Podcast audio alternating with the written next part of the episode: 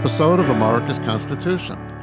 I'm Andy Lipka here with Professor Akhil Amar. Hello, Akhil. Hey, Andy, and uh, this one's a, a, I think a, a big one. This episode. Well, well, it should be. It's our 156th episode, which is 52 times three. So, although it's not I guess it's not three years on the calendar somehow because uh, there's more than 364 days in a year. Um, still, we're getting up to our third anniversary, so we're going to kind of wrap up our third year with some big episodes. Why is it a big episode? Well, not just because of the calendar, but also because of uh, of another calendar, which was the the calendar of the Colorado Supreme Court that that uh, where they handed down the ruling that we mentioned, you know, in the kind of preface to our uh, episode last week because they did us the favor of issuing a 200 page opinion five minutes before we were going to post our our episode. Um, and so their ruling is out there and now people are anticipating that the supreme court is going to possibly uh, weigh in on the question of whether or not donald trump can be disqualified from the ballot in in this case colorado but perhaps you know other states as well down the road um, uh, under Section 3 of the 14th Amendment. And if, as if you've been living in a foxhole somewhere, the, the Colorado Supreme Court said that yes, indeed, not only can he be disqualified, but he is disqualified from, from the, the Colorado primary. Yes, from the Colorado primary ballot. So it's not just one court, Colorado court. It's going to be a bunch of courts, a bunch of secretaries of state, a bunch of officials in different places, perhaps using somewhat different standards, asking different questions under different state laws. So there's all of that. And I'm going to argue that at the end of the day, Congress uh, does constitutionally play an important role. They can throw out ballots that they think are improperly cast for ineligible candidates, even if others have, have allowed those ballots to, to be cast. Some of that's new. People haven't heard all those issues before. And I do want to announce that, you know, God willing, I uh, intend with uh, my brother Vic to file an amicus brief in the Supreme Court once certiorari is granted in this case as we expect it will be, and people listening to this podcast episode and the ones that will follow, because we're not going to be able to do everything just in this one episode. This is the big enchilada, really big. People who listen to this podcast and we'll be getting a sneak preview of all of that. This is a public podcast. It's not ex parte. It's it's open to the world. I'm hoping uh, law clerks on the Supreme Court and elsewhere might listen to this podcast, and it will help them understand some of this, these issues. Andy, I, I, know I'm cavelling just a little bit, and and I'm actually patting you on the back way more than myself on the back on our third um, anniversary. Not only are we really proud, am I really proud of what we've done together in this podcast over three years, but on this issue about 14th Amendment, Section 3, we have been the not just podcast of record, but the media outlet of record. We've scooped the New York Times and the Washington Post and frankly, strict scrutiny and every other podcast that's out there and every other media outlet that's out there because we've been taking seriously 14th Amendment Section 3 issues for a very long time. I think this is our sixth episode on that. Everyone in the world is now talking about Baude and Paulsen, Will Baude and Mike Paulsen, our dear friends. We brought them on for three different episodes, an hour and a half a piece. We brought on the podcast Gerard Magliocca, um, another former student whom I adore, Mark Graber, whom I don't know so well, but I'm getting to know because of this issue. And we brought them on this podcast, and now everyone is talking about them. The Colorado Supreme Court really did cite these folks and favorably and repeatedly. And the people who've been listening to this podcast have therefore been way ahead of the game. They have seen the future um, way before people listening to some of the mainstream media who weren't following this so much because it seemed to some people like, oh, it's some weird little theory that's not going anywhere. Right. I mean, I, I don't know that we can take credit for its the the important the uh, prominence of the issue, but we certainly saw its constitutional implications early on, and that and that it was worth discussing. That it wasn't a throwaway provision, it wasn't a dead letter, and that it was that there was some complexity to it. And of course, we owe a big thank you to uh, to to the experts that you mentioned for giving us their time. I mean, you know, Baude and Paulsen have been on for four and a half hours with us.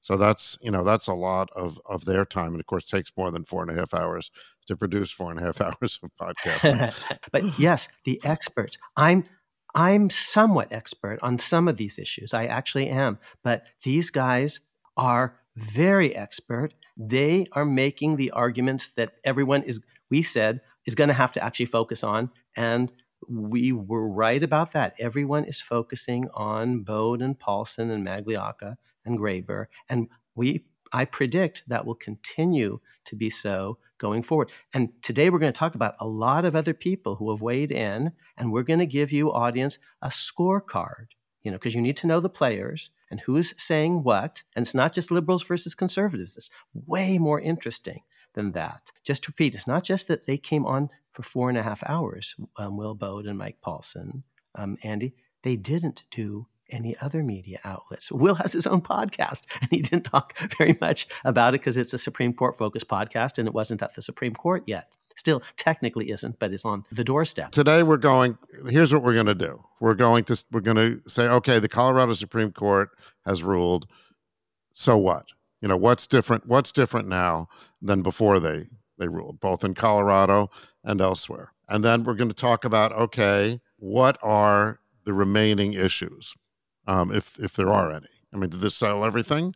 Is the court even going to maybe not take cert on it? Say no, case closed. What are the issues that they, if it goes to the Supreme Court, that they that they are going to be looking at?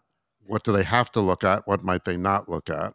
Questions of method, which is a, a, big theme of our podcast. In other words, how might an originalist look at these issues? How might someone that has a different uh, constitutional interpretation method um, look at these issues? And then we're going to get to the pundits. We're going to get to people that have weighed in. We're going to look at, well, okay, what mattered to them? And, you know, what kind of approach did they take? And what do we think about it? Some of the, this is not an all inclusive list of everyone that's important that, or has weighed in, but some of those who we're going to review what they've had to say um, include Larry Lessig, Laurence Tribe, Sam Moyn, Ruth Marcus, Noah Feldman, Jesse Wegman, Gerard Magliocca, George Conway, and Rick Pildes. And of course, Ed Whelan as well, who's been our, our podcast. Yes. And if I've left you out, pundit, uh, we'll, we'll get to you. okay. All right. So, first, you know, what's new as a result of this ruling? So, one thing that I think we had talked about even uh, when, in the context of the district court ruling was that the district court had made certain findings of fact. Um, so, what is the status of those findings of fact now that the Colorado Supreme Court has weighed in? Well, for the present, they are intact. The Colorado Supreme Court did not uh, really challenge those findings. The U.S. Supreme Court will have to decide exactly how much weight it's going to give to those, and that's one of the things we're going to talk about today. You know, it's interesting what you say because you know people have been referring to the ruling on the Colorado Supreme Court as a 4 3 ruling. But in some ways, it's not really, it doesn't really stand as 4 3 when it's going to the Supreme Court, does it? I mean, the on the issues that the court is going to be looking at, probably, it's not really 4 3, is it? No. Um, the, on the federal constitutional questions, it was at worst 4 1. Um, from another point of view, four to nothing. Two of the three dissenters were really focused on state procedural issues that aren't really not uh, within the purview of Supreme Court of certiorari review. On one question that we've been very emphatic on, that of course the words of the 14th Amendment um, apply to presidents, the Colorado Supreme Court was actually four to nothing on that. There, there are several important federal constitutional questions, but on that one in particular, four to nothing. Yes, of course, the presidency is covered by Section 3 of the 14th Amendment, both as an office that one is disqualified for if one took an oath and then violated it by insurrection, and of course, the kind of oath that would trigger disqualification includes the presidential oath. What about uh, if, in terms of these findings of fact, let's assume that the, and I guess the court could rule, the Supreme Court could rule different ways on this, Well, let's say that the court leaves the Colorado ruling largely intact or entirely intact. What significance would those would those findings of fact then have for other states that might have uh, hearings down the road? Um, and would that depend on the on what the court, the Supreme Court, might say about them? If the United States Supreme Court upholds what the Colorado court has done and says that the findings of fact made by Colorado are sufficient and, and permissible under the Constitution to deny Donald Trump ballot access, it need not be the case that that binds other states. Here's an obvious reason why it might not. Another state might say, well, what Colorado decided was that more likely than not, Donald Trump engaged in an insurrection. But in our state, the rules for ballot access are different. Um, our state requires that there be proof beyond a reasonable doubt. So the Colorado findings didn't even purport, another state could say, to decide that. So, of course, they don't quite bind us. A third state could say, well, those facts are well and good, but actually, under our state law, we're not allowed to take someone off the ballot merely because they're constitutionally ineligible. That will be decided by other people in terms of counting the vote rather than in terms of ballot access. So, because there are 50 states and they have different election regimes, even if the Supreme Court were to say, well, these findings of fact actually are valid and Donald Trump was uh, allowed to make his case and he lost his case fair and square in Colorado, that does not necessarily mean that all the other states would have to fall into line with those findings of fact because those findings of fact might not be decisive given differences in state election law across the 50 states, differences of burdens of proof and procedure. Another state, for example, might say, oh, in our state, if you want to do that, a jury needs to decide. Oh, so now we're back to Jarkesy, which we talked about in a previous episode. So different states are allowed to have different procedures, uh, different standards of proof, different rules for ballot access. And given that, a minimalist U.S. Supreme Court approach might uphold what Colorado did, yet leave it open for other states to diverge. Now, the US Supreme Court is, I think, going to need to come up with a national set of standards on certain issues, like is the president covered by article by 14th yep. Amendment, Section 3?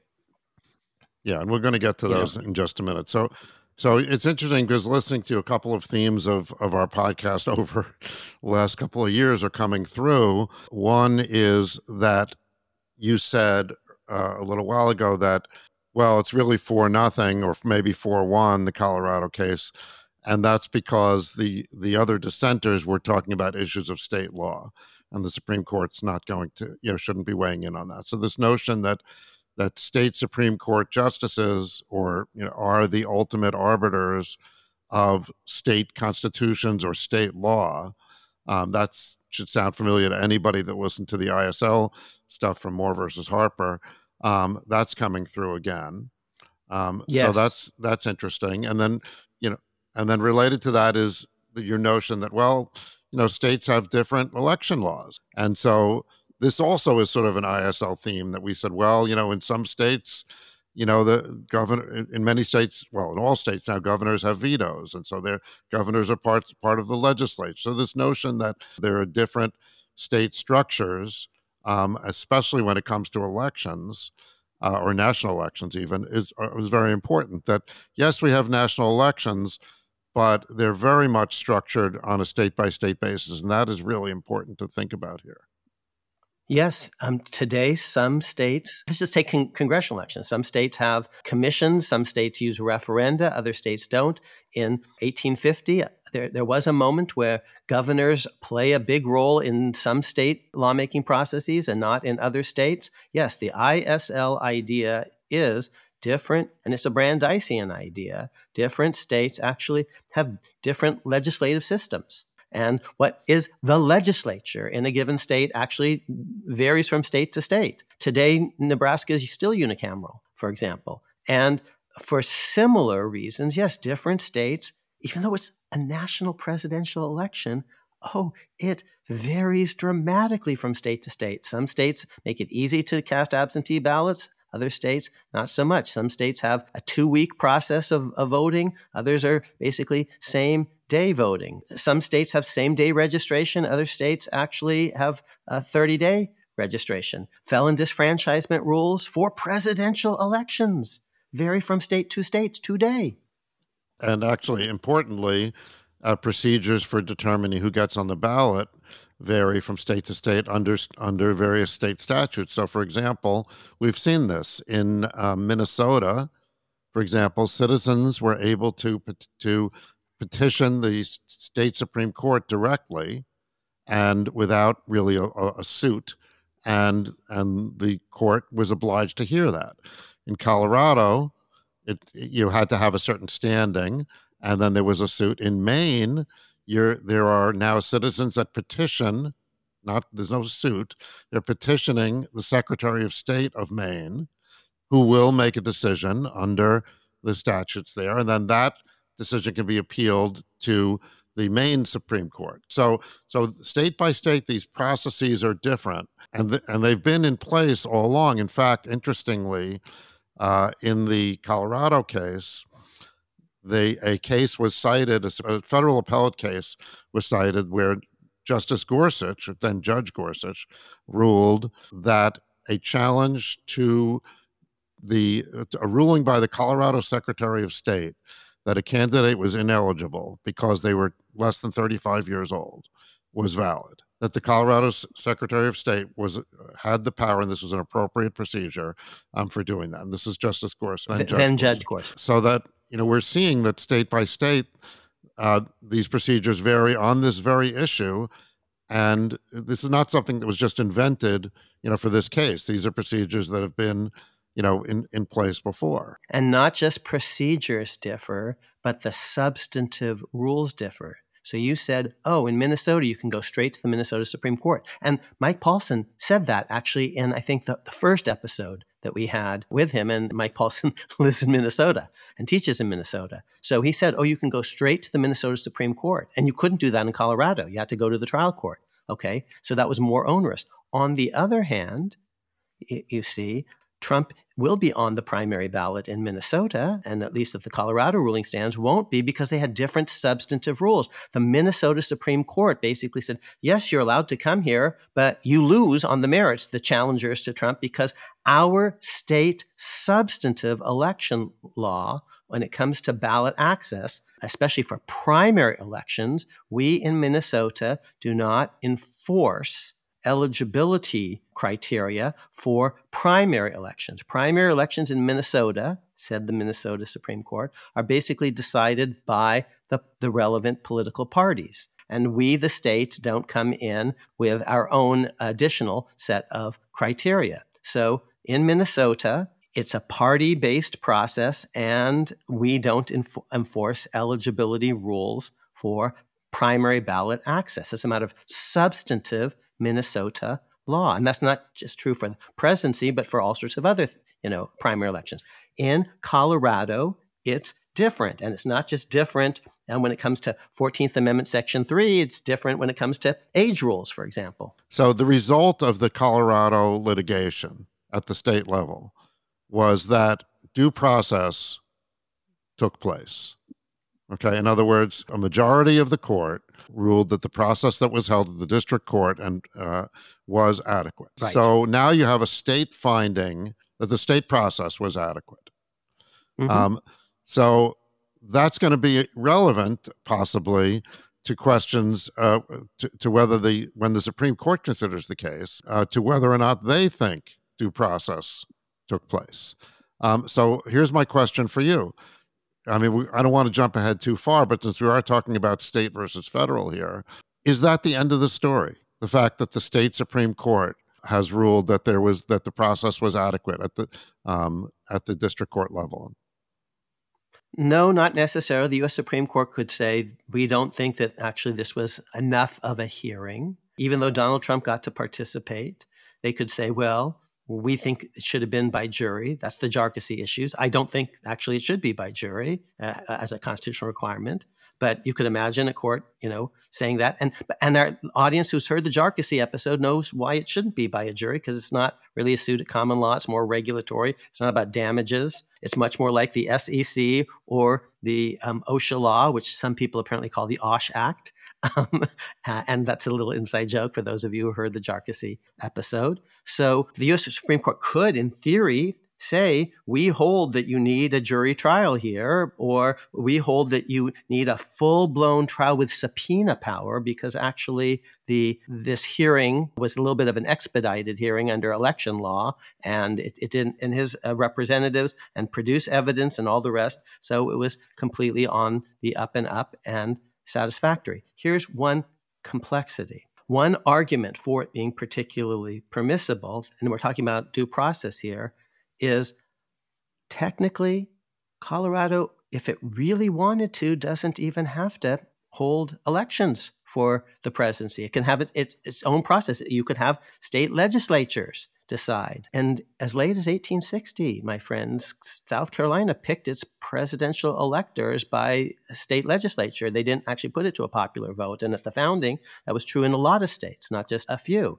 So you could say given that Colorado doesn't even have to have presidential elections as a matter of federal constitutional law, given that Colorado, as a matter of federal constitutional law, doesn't have to have primary elections, gee, we should cut Colorado a lot of slack in how it's structuring its process because this is all kind of as a matter of grace, as so to speak, in Colorado. That's you know one argument. The other argument is no, listen, you don't eh, you don't have to have primary elections at all. You don't have to have general elections of the electorate at all. But if you're going to do it, it has to be on the up and up, and especially if you're going to do it saying this person isn't eligible because of 14th Amendment Section 3, well, that comes with its own set of safeguards implicit in 14th Amendment Section 3. That's another possible you know ruling but i'm giving you the range of possibility here we've generally felt that state Supreme Courts are the best judges of state law and state constitutions. And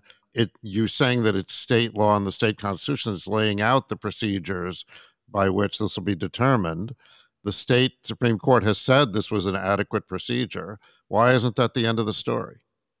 Well, I tend to think that um, there needs to be federal constitutional review, but on this particular issue that you're now, the very specific one, I would think it should be somewhat deferential for you know reasons having to do with Moore versus Harper. That's not going to be true on pure federal constitutional issues of the following sort that we're going to talk about. Is the president covered mm-hmm. by Section 3 of the 14th Amendment? Uh, is this only about the insurrection of 1861 or future insurrections? You know, do presidential oaths right. count as when they're violated the way other oaths do? Because presidential oaths say preserve, protect, and defend rather than support. Those are all, f- and, and there's a bunch of others. Um, do you need a congressional yeah. statute? Section 3 mm-hmm. issues, and the Supreme Court there will decide on its own. But on this earlier one that you're asking about, you know, certain election procedural law, you could argue that this is the heartland of state autonomy as determined by state constitutions, as ultimately construed by state Supreme Courts, as to which the U.S. Supreme Court technically has some review, because these are technical federal questions in certain ways, but should be rather deferential. And again, we're talking about now what's different um, after the Colorado Supreme Court has ruled. And so this is one point that's different is uh, that may be relevant that they've made this determination that the process was was adequate. Another thing that that might be different is now we're talking about this case going to the Supreme Court. Well, we weren't talking about it being at the Supreme Court when it was at the uh, you know at the level of the Colorado Supreme Court, so they couldn't go straight from the district court to the U.S. Supreme Court. Um, now people are saying you can go to the U.S. Supreme Court. So why why can you do it now, uh, but you couldn't do it before? Yes, because under this is not a Jack Smith situation. Jack Smith, in a different kind of proceeding, was in a federal district court, and he tried to leapfrog the federal court of appeals and go directly to the Supreme Court. The Supreme Court unanimously said no, but statutes permit certiorari before judgment in the Court of Appeals in, within the federal system. And the Nixon tapes case actually went directly, way back when, went directly from a federal district court, Judge Sirica's court, leapfrogged the DC Circuit in effect, and was fast tracked to U.S. Supreme Court. That's permissible under federal jurisdiction statutes within the federal system. When you're in federal district court, you can skip the federal court of appeals, petition for what's called certiorari before judgment, and the Supreme Court's allowed to do it. It almost never does. It did it in the Nixon tapes case. It didn't do it this week in the Jack Smith case about President Trump's immunity or, or, or not from criminal prosecution, ex President Trump's. I think he deserves no immunity whatsoever. If it when it comes to the Supreme Court, I'll file an amicus brief to that effect. Vic and I um, will do so. Now, this is a different system situation because you're in a state court system and the jurisdictional rules are different. And from the First Judiciary Act on, Section 25, the idea has been that you can go to the Supreme Court only when you've uh, worked your way up through the state court appellate system as far as you can go and you've been turned down. And once the highest court of the state to which you could appeal has basically ruled against you, then and only then can you go to the Supreme Court under Section 25 of the original Judiciary Act, which today has a different statutory number. Now, Andy, this is what I wrote my very first piece, even before I was a law professor, on. It was the piece on the basis of which I was hired to teach at Yale Law School. This is a field called federal courts or federal jurisdiction law. I teach it pretty much every year. This is really interesting and, and, and technical stuff. It's at the heart, Andy, of the words that made us. I have a whole discussion of Martin versus Hunter's Lessee that's all about Section 25 of the Judiciary Act of, of 1789 all sorts of technical Fed Fedger stuff. But in a nutshell, yes, for reasons having to do with respect for state court systems, we say, no, you don't go state from state's um, trial court to the U.S. Supreme Court. We want to hear from the highest court of the state. We want to give it a chance first to, to, to weigh in because under a case called Erie, it's really the last word on the meaning of state law, not the state trial court. So it would be silly for the U.S. Supreme Court to jump in without having heard from the highest state court that's capable of hearing that issue. And none of that's true when you start out in a federal district court. And the US Supreme Court says, well, usually it's nice to hear from the Federal Court of Appeals, get their views. This is sometimes called ventilation or percolation. We'll have them take a crack at it first. But if there's real need to decide something quickly, at the end of the day, you know, there's no Erie issue, there's no state law issue in these cases. We're going to hear it directly ourselves and hear it fast. And that's what they did in the Nixon tapes case. And that's what they did not do in the Jack Smith case. Okay, well, this is very interesting. Akhil, you started this discussion by saying that uh, that, that the court did not grant Jack Smith's motion for you know expedited review bypassing the circuit court, but uh, in fact, and, and, that it was unanimous. Uh, in fact, I think you know this is a question of uh, where they they said there were no recorded dissents, so there might have been dissents I think that weren't recorded. Um, so we don't know that it was unanimous, but we don't know of any dissent either. So it could have been unanimous. Thank you for that very helpful technical correction. Andy, before we leave this point to move on to many, many other points, let me connect to another set of issues we've talked about in the past. So I connected to the, the issue and, and jury trial and all the rest. You're asking me in part about how you get into a court system at all. You can't go directly into federal court under 14th Amendment, Section 3, quite so easily, and just say, I, Akhil Amar, don't want Donald Trump on the ballot. Okay. Uh, so I don't think I probably have standing in a federal district court to keep him off the ballot in, let's say, Colorado. Let's imagine I was a Colorado resident or something.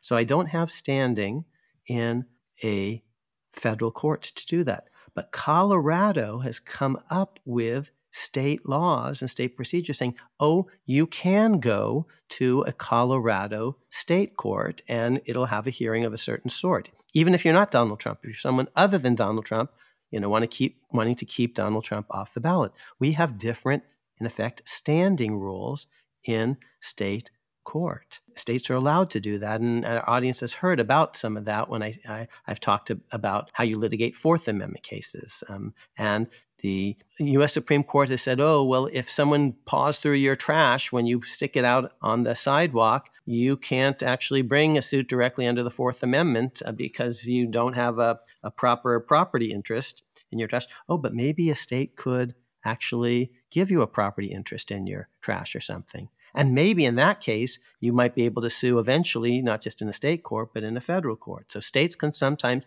enable you to sue, state law, um, give you standing that you wouldn't otherwise have. Now, here it's easy. States are allowed to have more liberal rules of court access, and they do in Colorado. So Akhil can't go to a federal court and get Donald Trump off the primary ballot, but he can go to a state court, and someone did. Now the question is well, if that's just the rules for state court, why is the Supreme Court getting involved in this? Because Akhil, I thought you just said, you know, this isn't for federal courts. No, Akhil said it's not for a federal district court, you know, for Akhil to bring a suit. But now we have a ruling from the highest court of the state. And it's a ruling not against Akhil. Maybe he'd be out of luck and the Supreme Court wouldn't care so much. It's a ruling against Trump and it's denying him, in effect, ballot access. And he's saying, I have a federal constitutional right of a certain sort to ballot access. And I'm being denied ballot access because of a certain interpretation of 14th Amendment, Section 3 that I contest. I don't think presidents are covered by Section 3, and I don't think that it's about insurrections after 1861. And I don't think this is enforceable unless there's a congressional statute. And I don't think it covers mere violations of a presidential oath. And those are all federal constitutional questions. And I was affected directly by an adverse ruling by the state on those federal constitutional questions. So surely I should be out on appeal to go to the Supreme Court. And there is a Supreme Court case, I'm not going to go into all the details, that strongly supports that thought. The case is called ASARCO, A S A R C O. That's an acronym for something or other. It, it's not the OSH Act, but, but it's something. And it's a Justice Kennedy opinion. So the case is ASARCO versus Kadish. It's 1989, and it stands for the following proposition A plaintiff who lacks standing in federal court can permissibly bring a lawsuit in certain situations in state court. And when that plaintiff wins in the state court system all the way up, the defendant has standing to go to the United States Supreme Court to complain because the ruling was against it. Maybe the plaintiff, had the plaintiff lost, wouldn't have been able to go to the Supreme Court. But ASARCO says whether or not that's so, the defendant is now the person in effect harmed by the state court judicial ruling, and the defendant can petition the Supreme Court for review. And that's the ASARCO case. Andy, I believe it's decided by Justice Kennedy. Yes. So you said that Donald Trump uh, would be petitioning bec- because of his federal right to appear on the ballot.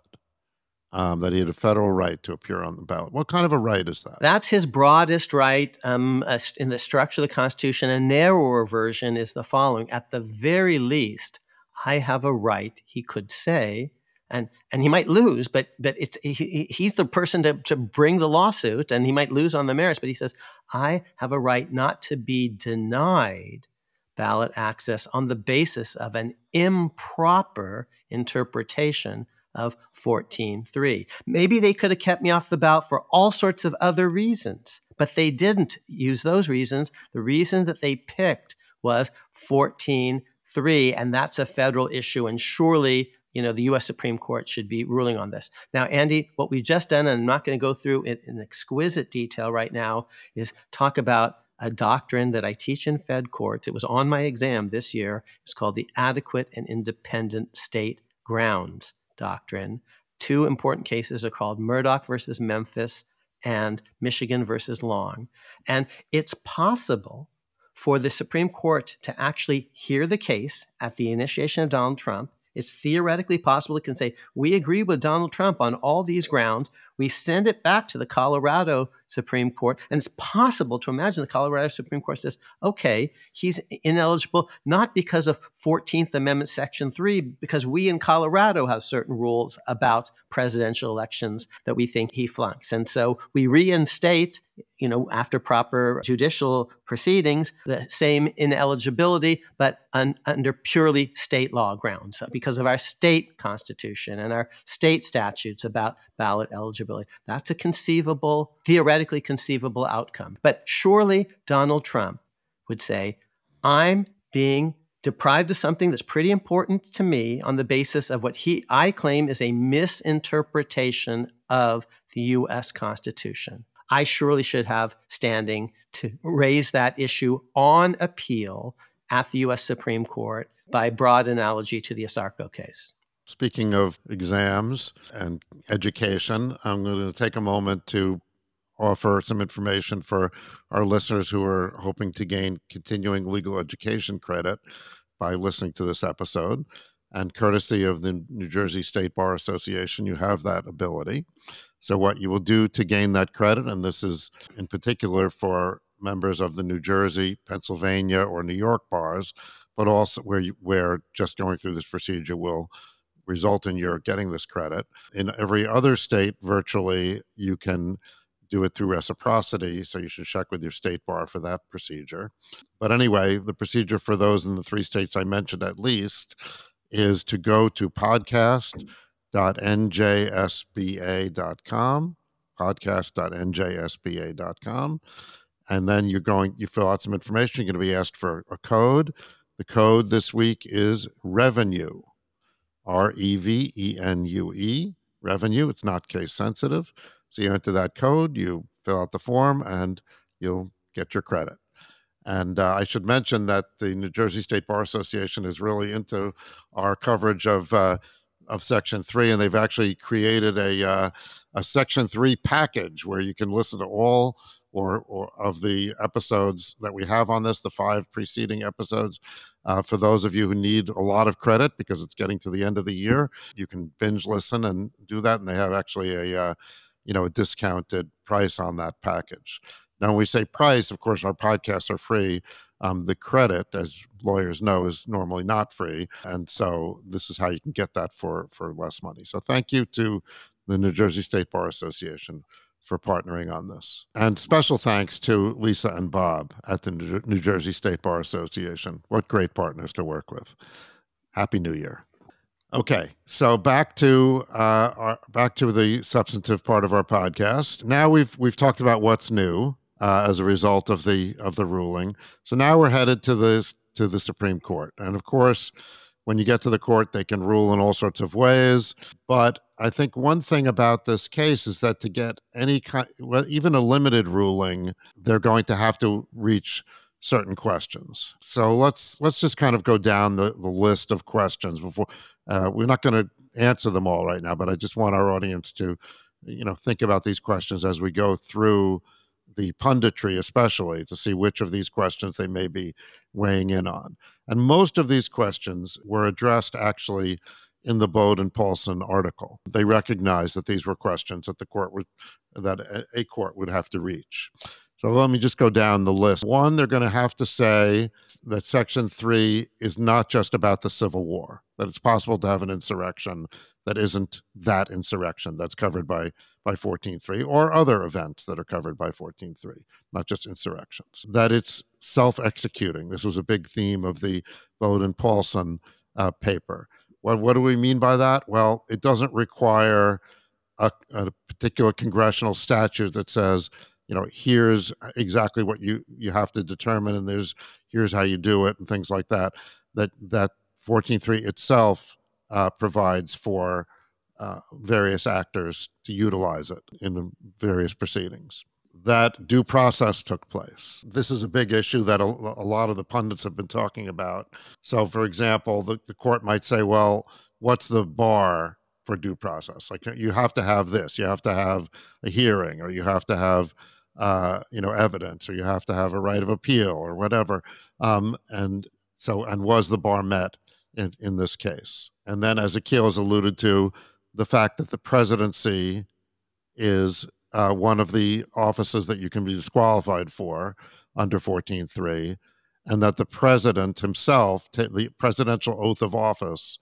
um, is an oath that is addressed by 14.3. One of the oaths that if you take this oath and you violate it, then in, in the ways that 14.3 discusses, then you're out. They have to determine that the, perhaps, that the First Amendment doesn't bar enforcement for statements that were made, that, that the standard for determining that an insurrection, that a person participated in an insurrection because on the basis of various statements that they made is not barred by the First Amendment. Um, and this is also discussed at length in the Baude Paulsen uh, article. Uh, that the state can have stricter requirements than the federal constitution in order to be on the ballot. And that a state can determine for itself facts that are relevant to ballot access. So, in other words, the proceeding similar to the one that Colorado had, they determined various facts, and then on the basis of those facts, they're determining whether or not Donald Trump can have access to the to, to the ballot. So those are a lot of questions that the Supreme Court might have to reach, or you know, or or might reach. Andy, that's great. Um, and on the procedures, yes, we talked about what the standard of proof is. You know, more likely than not, preponderance of the evidence versus uh, beyond reasonable doubt. Some people are saying, oh, you need a, a jury or something. Our, our friend Sam Moyn said, uh, made some reference to that in the New York Times. But Andy, I think you covered the waterfront and can't wait to actually now talk about what the pundits have, have said and which ones we agree with and which ones not so much. So we're going to go through what some of the pundits have been saying. And in, in doing that, I think we'll be elaborating on some of these questions that we just laid out. As we've looked at these various articles, as we alluded to earlier, it's striking how people who you know uh, are on on the left and are very anti-Trump, uh, nevertheless are saying that uh, some of them that uh, the court should rule uh, against Colorado. That they should say that you know Trump can be on the ballot, or or that uh, you know Colorado's proceeding was was inappropriate in some way. And similarly, people on the right have, are some of them are saying, um, no, this was this was correct and uh, and clear, and he's out. So, uh, so not all, but this is not just a strict party line vote. Okay, so we're going to start off with some of the scholars uh, that have written, and again, this is this is the lay press that we're talking about. We're not going through you know the law journals now, but the lay press. So there was a an article by uh, someone who we haven't talked about that much on this podcast, but uh, um, but you know well, Lawrence Lessig professor at the Harvard Law School. He had a column in Slate uh, called The Supreme Court Must Unanimously Strike Down Trump's Ballot Removal. Okay, and um, his column was a little bit of an outlier, I would say, um, because I mean, obviously, you know where he stands based on that uh, that title, but uh, he talked a lot about question of, of officer and the presidency and uh, and that sort of thing. So, what is your what what is your comment on on this piece, Akhil? A lot of the people that we're going to talk about are people that I'm close to. I mentioned that's a little awkward not to name drop, but because I have a little bit of a sense of how their mind works and what their strengths are and maybe what their strengths aren't. And just in the spirit of full disclosure, I have to say, you know, Larry is someone I adore. I hired him many years ago to be my teaching assistant. He was kind enough to invite me to be at his wedding. I was at his wedding and I've been to his house and he's been to my house and I really love him. And this piece that he wrote is one of my least favorite pieces among the scholarly pieces. And I'll tell you, you know, why that's so. And he's written some amazing stuff over the years. Here's how he begins, because he's not result oriented, and this is this is admirable. He's not a Trump guy. Here's what he says. Donald Trump is an astoundingly dangerous candidate for president. He is a pathological liar with clear authoritarian instincts.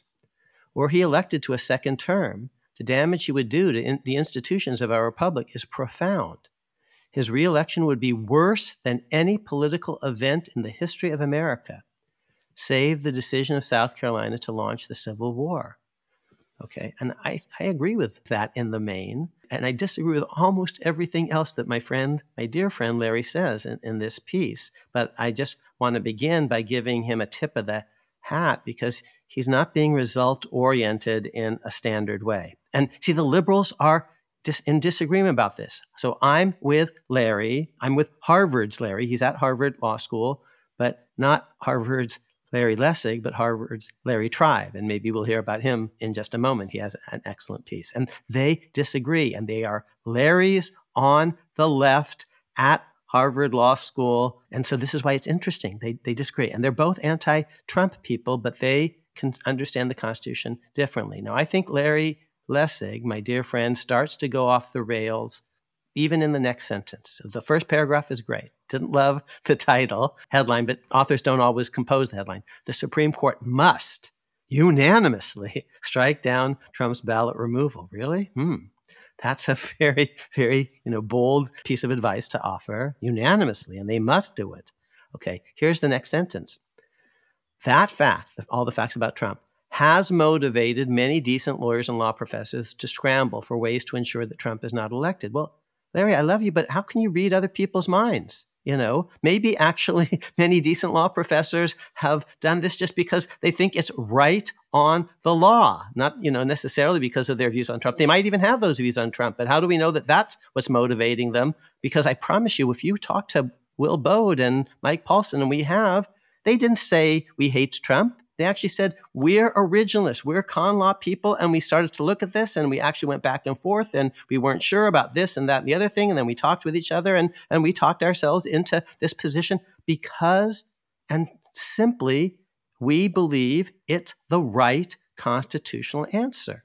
Okay, so I, I don't love actually, you know, motivational analysis, even though I'm probably going to indulge it myself. So it's it's hard not to.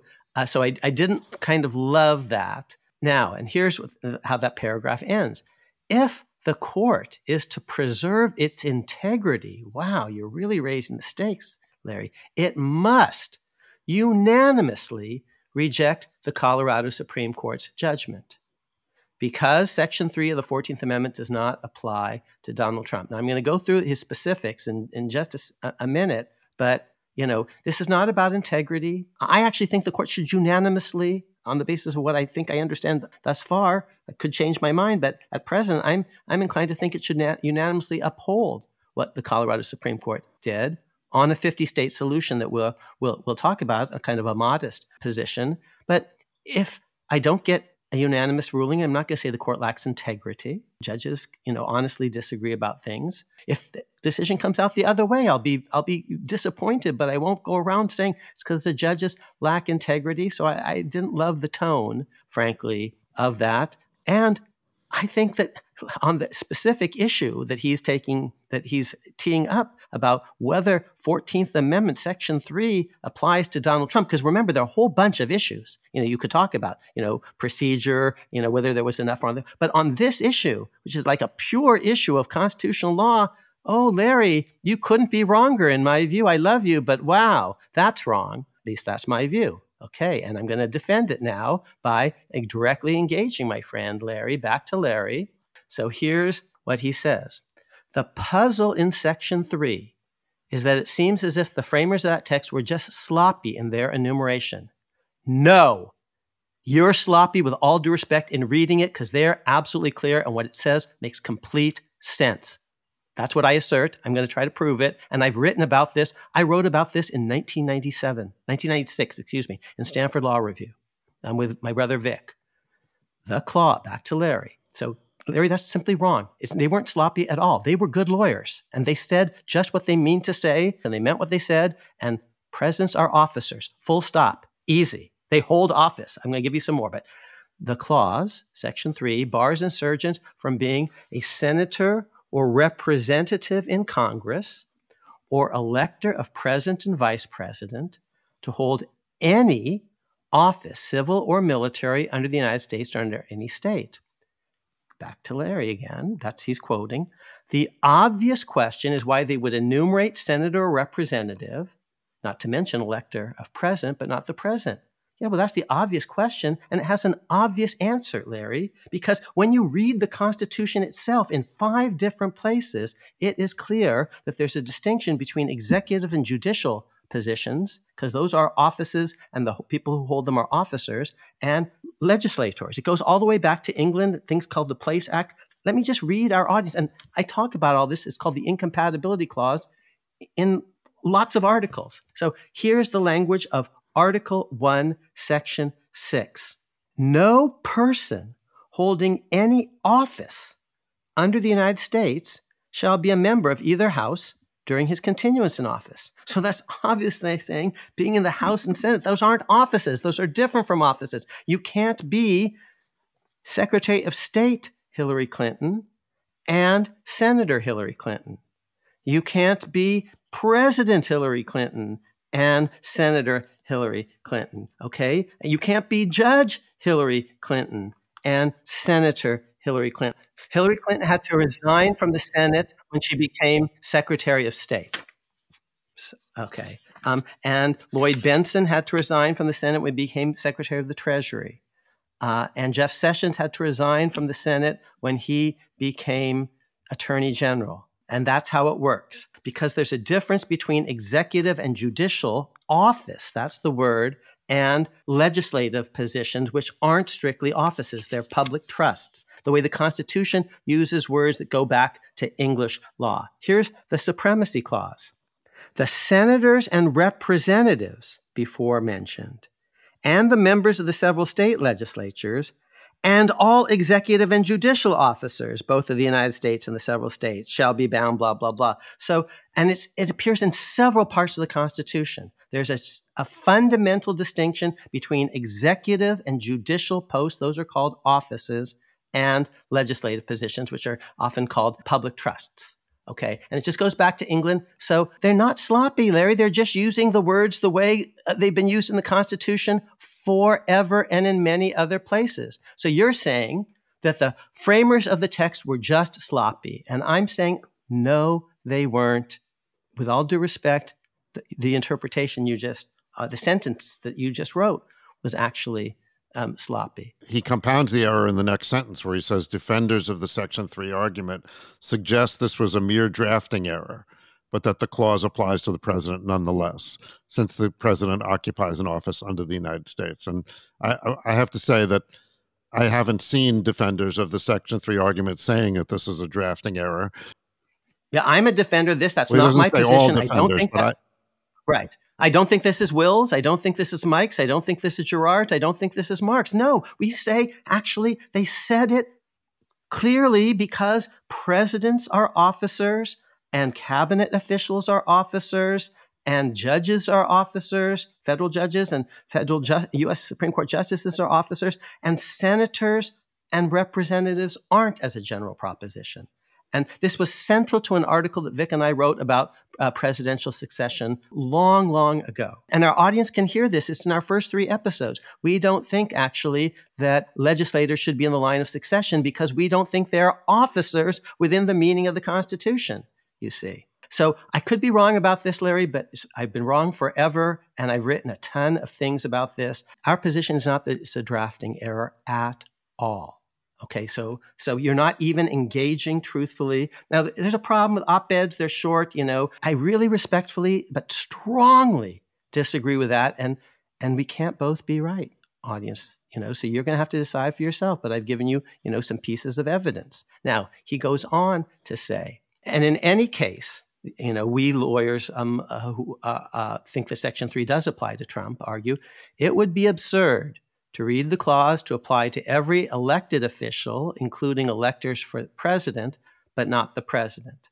Okay, so he's going to say why it's not absurd. I don't think it, I have to prove it's absurd, truthfully. I just have to prove it's covered by the words, and I do. But in fact, I do believe it would be absurd to think otherwise, and I'm not alone. Gerard Magliocca thinks the same thing, and so does Mike Paulsen and Will Baude, and so does Larry Tribe. And we all use the word absurd, or sometimes we use the word silly. I think that was Michael McConnell's word. So, so we don't have to prove that, but we think we actually can. I might add that uh, that no member of the Colorado Supreme Court thought so either.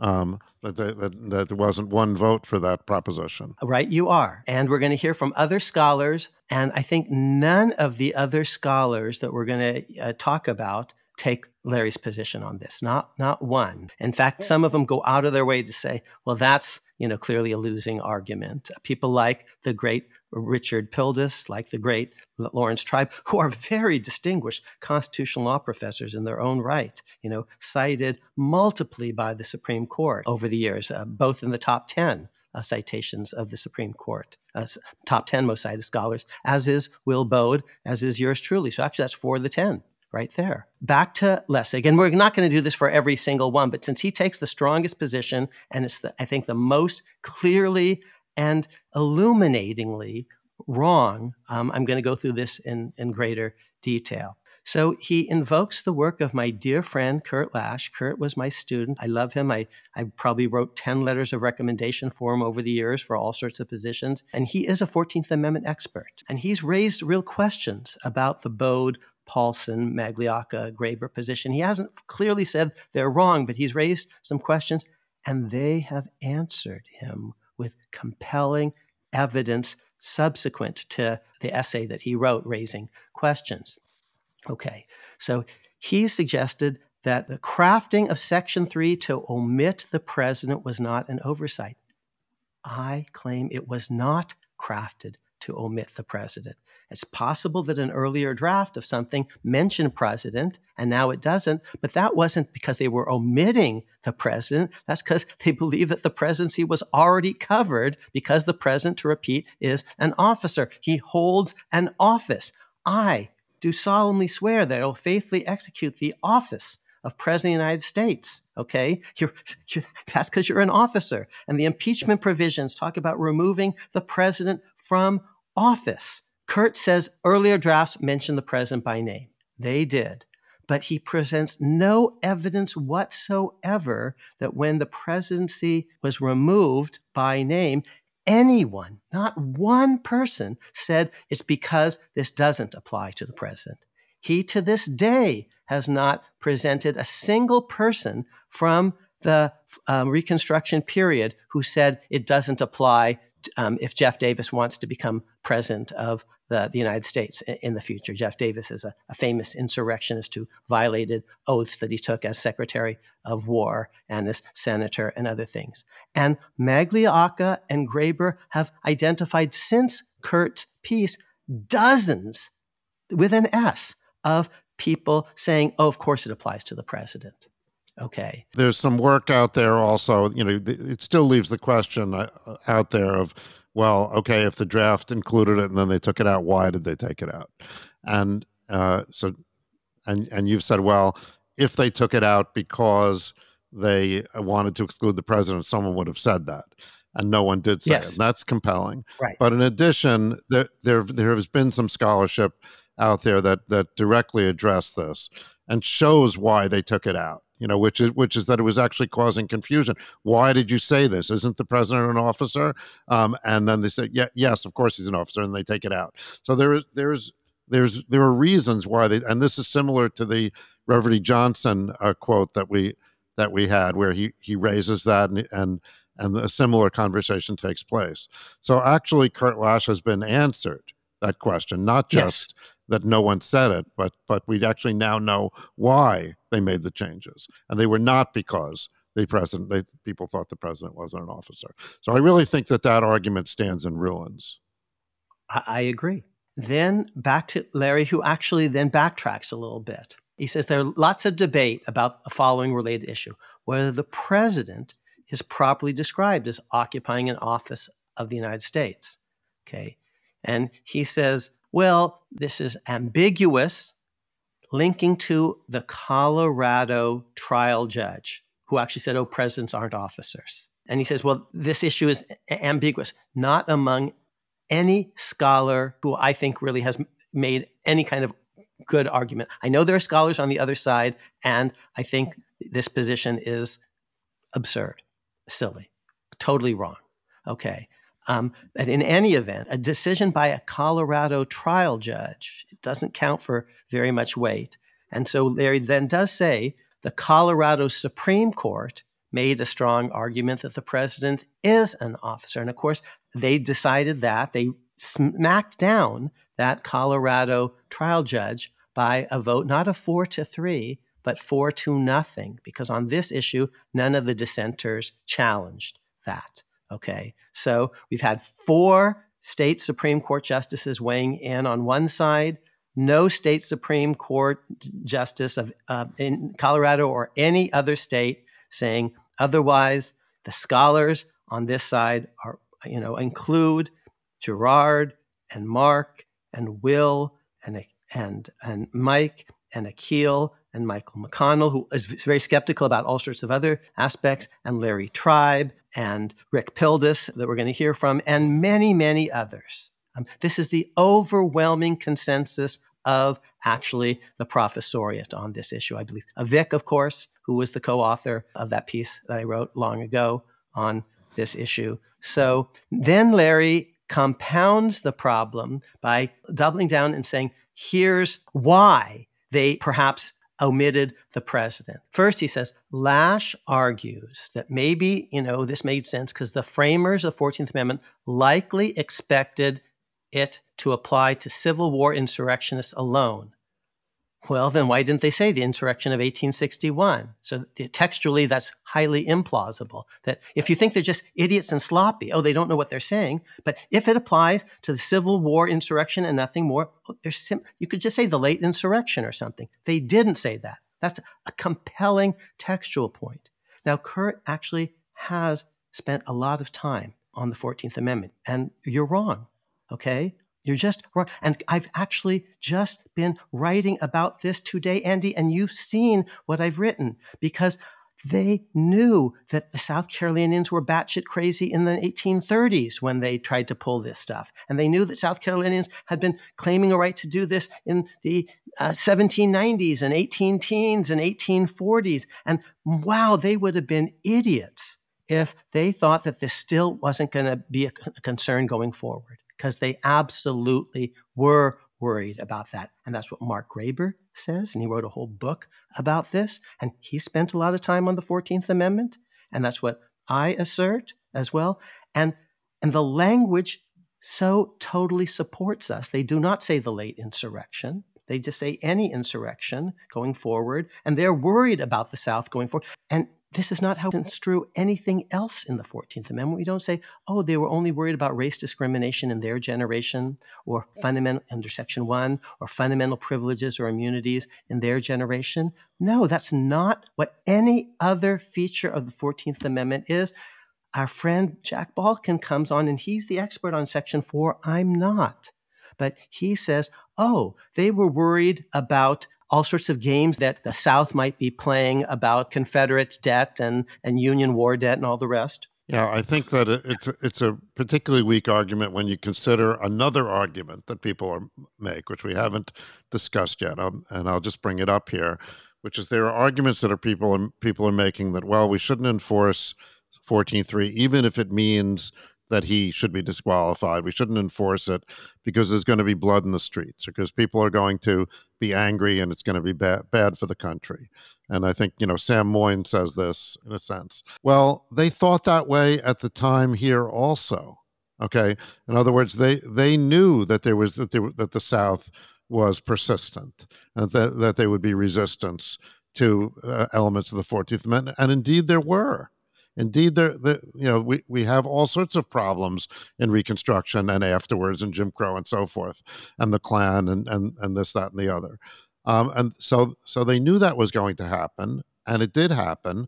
But nevertheless, they passed this and they enforced it. So it's the the notion that they weren't worried that someone was going to be you know, an insurrectionist uh, wouldn't wouldn't be elected president. They knew that the South was going to fight. So this is an arg. So both of these arguments are wrong, um, provably, based on the behavior of the drafters of the Fourteenth Amendment themselves. Yes.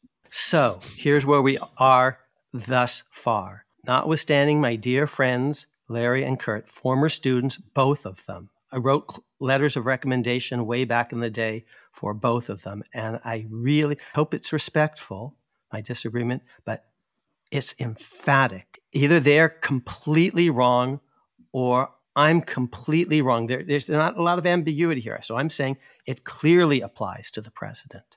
It was not sloppy at all. Senators and representatives are mentioned and electors because they're not officers, okay? But presidents are paradigmatic officers. It clearly applies to every insurrection, not just the insurrection of uh, the rebellion of 1861. Okay, so those are the two arguments that they've been floating. No, that's just not true. And the only reason you might think it's true is if you're not taking seriously the words that they actually used, which were not sloppy at all. Okay, then they make, uh, Larry makes another argument building on Kurt. He says, even if one assumes that Section 3 was meant to be prospective, that is, to apply to future insurrections. the presidency is a distinct office, it's picked nationally. And, and, and so then the obvious counter is well, if that's so, if you want you know voters to be able to choose for the president, why are there certain rules about presidential electors then? And he says, oh, oh, so glad you you asked why presidential electors are covered. Here's the, a reason why uh, you don't have to worry about the fact that the president is exempt from all of this. The, the compromise was of ex- including electors of the president in the list of covered officers, but not the presidency itself. Here's why that made sense. sense. They said, yes, this is this is um, Lessig. He, he says the framers of the Fourteenth Amendment decided simply to ensure that the people who would elect the president were not themselves insurrectionists. But if these non insurrectionists themselves decide to support a candidate who was, you know, then that was properly, you know, decided them. Don't worry because, and Kurt makes this argument in a more full way, because electors are covered by the 14th Amendment, Section 3. They can be disqualified. You don't need to worry be- about Jefferson Davis becoming president because the electors can't vote for Jefferson Davis because they're covered by Section 3 of the 14th Amendment. But as Mark Graber and Gerard and you and I, Andy, talked about in a previous episode, that's not a, that's not a bad argument. That's a howlingly bad argument. That's a disqualifyingly bad argument. That's an argument that once you make it, I actually don't pay any attention to anything else you said because it shows you don't understand things. Because the only electors who are disqualified are oath breaking electors. So there are millions of insurrectionists, traitors, but only a few would have taken an oath to come within the provisions of Section 3 of the 14th Amendment. So there are millions of people who might be happy to be electors and to vote for Jeff Jefferson Davis as President of the United States. So of course, you know, it would be, you know, ridiculous for the framers of the 14th Amendment to think that they solved the problem of a treasonous future president Jeff Davis, not Secretary of State Jeff Davis, not Justice Jeff Davis, but President of the United States Jeff Davis. Oh, we solved that with the, the electors clause, which is what Kurt said, and it's howlingly bad. And what Larry is picking up on, and it doesn't get better with repetition, you see. Oh, everyone acknowledges that Jefferson Davis can't be Secretary of War again. It makes no sense, though, that he could be President of the United States.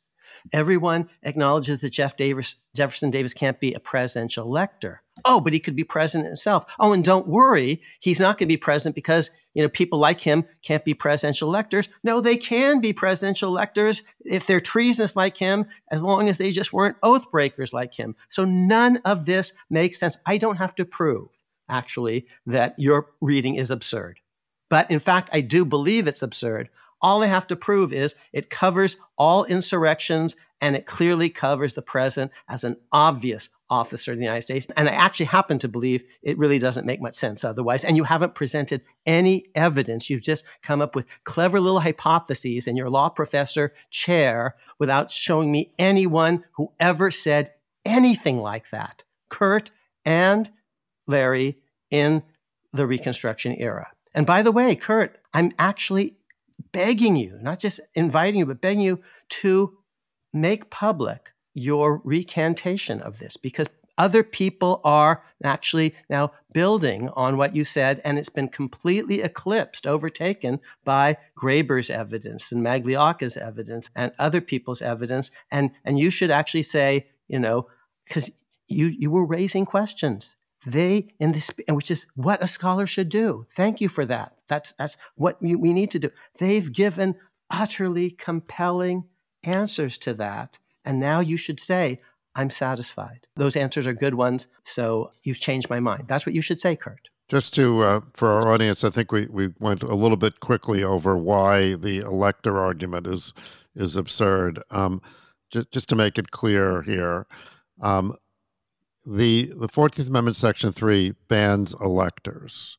Right, it bans electors who have broken their oaths.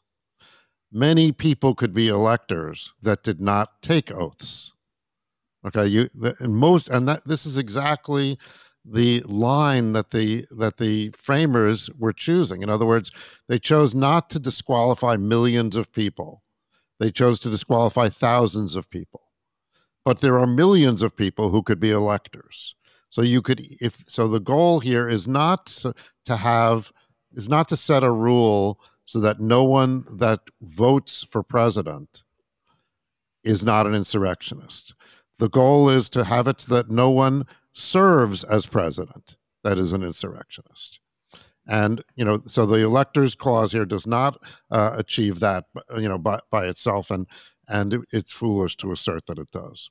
Okay, so when he when he's talking about Kurt Lash's arguments, in part he's talking about the the fact that this is a national election, you know, because he's talking about the electors and that sort of thing, um, and that that would be one reason that this is part of his his rationale, even though it's not supported by what people said at the time, for saying, well, it's a national election, so therefore different uh, standards apply to things like uh, like a congressional election or something like that. And so, continuing on this theme of national election, so he has a passage that says there's an obvious reason why the only two nationally elected officers would be excluded from its reach. And then he says it took mere moments after the Colorado Supreme Court's ruling to see why, as Texas Lieutenant Governor Dan Patrick threatened to remove President Joe Biden from the Texas ballot as retribution. You see, with every other officer excluded, the state official or state court affecting that exclusion would feel the political cost alone. So he's saying, like, it's just a state election, so another state couldn't do anything about it and this is a national election, so state B could retaliate for state A. So this is not really a constitutional argument, but rather a you know, sort of a uh, consequential argument. So would you would you like to address this? This is Larry's most interesting point. I disagree with most of the rest of it. It's a structural point, and he's saying tit leads to tat. So one state knocks Trump off the ballot. Another state then uh, retaliates by knocking Biden off the ballot. And that's why maybe they kept the president, they exempted the presidency from Section 3. But to repeat, they did not exempt the presidency from Section. So you're just solving a problem that doesn't exist. Okay, you just you just made that up. There's no ambiguity whatsoever here. It still might be a concern. The best answer to that concern is actually the Moore versus Harper idea. State Supreme Courts and state constitutions are relevant here.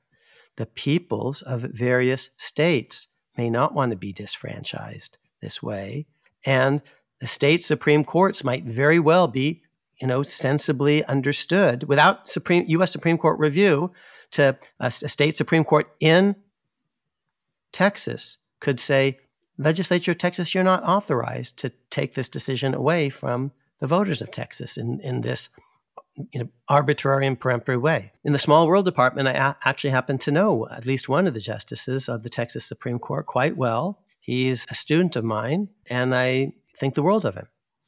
It's not even the legislature. This is the lieutenant governor that's making this threat, as if he, you know, unilaterally has the authority to do that. Um, my, my student is named Evan Young. And if we ever do an episode, Andy, where I give shout outs to great state jurists appointed by Republicans, he's going to make my list. And so we're back to Moore versus Harper and back to the idea, the importance of state constitutions constraining, you know, partisan state legislatures in various ways, state constitutions as construed by state supreme course. Now, here's what's so amazing, Andy, about this. What's amazing is it really does connect back to the ISL issue. And when Vic and I wrote our article about the independent state legislature doctrine, here's our author's note. It's, we, we thank people, acknowledgments.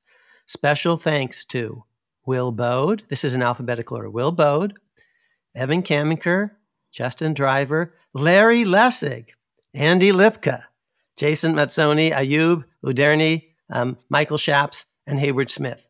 So we thanked Larry specially, you know, and you, Andy, um, for help on this. And in particular, Larry brought to our attention something that's featured in footnote 117 of this piece. And I got to read you footnote 117 because it's just astonishing. And this was thanks to our dear friend Larry Lessig way back when. Note that a state constitution as definitively construed by the state Supreme Court, might well constrain the choices of state legislatures long before Election Day. In some states, the state constitution might well prevent the legislature from itself choosing presidential electors. That is, the Constitution best read might be read to require that ordinary voters must choose the electors. See, for example, Colorado Constitution, Section 20, quote, the General Assembly shall provide that after the year 1876, the electors of the Electoral College shall be chosen by direct vote of the people.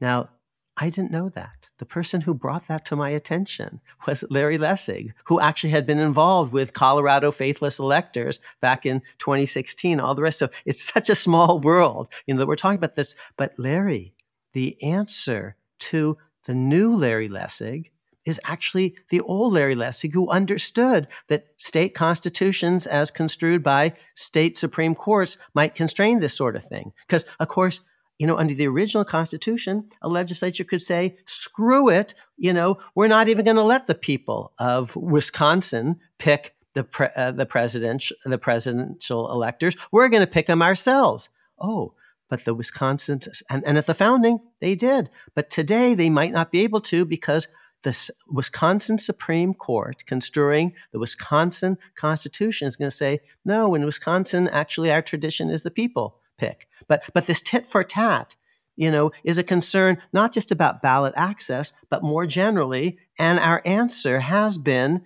often, uh, typically, state constitutional law as construed by state supreme courts. And Larry, we have you to thank for that because you know um, we Akhil and Andy um, and, and, Vic because you're the one who brought that provision to our attention, and it's of of, of all the states the Colorado Constitution.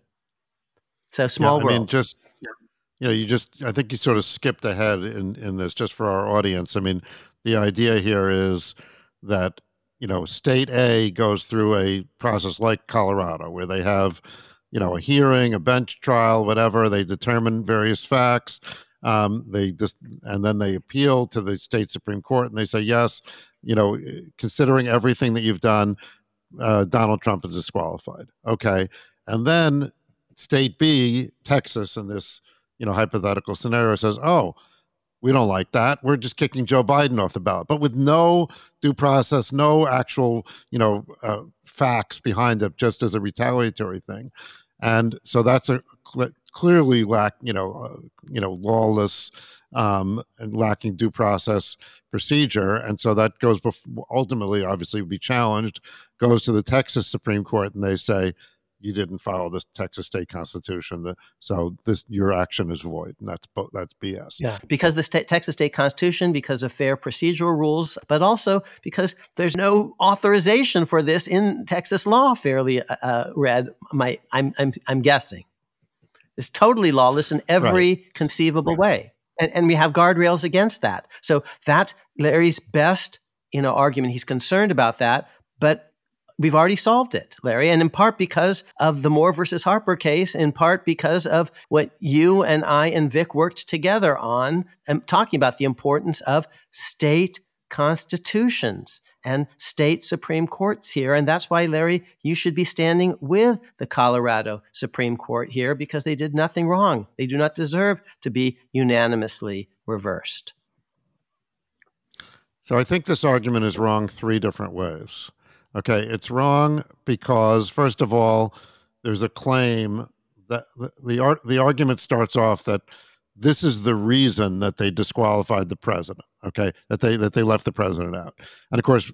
Our argument is no, they didn't leave the president out. You're just wrong, you know, as a matter of of text of constitutional interpretation. That's number one. Number two, he says, well, you know, it, you could be wrong about that, and here's why they had a reason to to do that.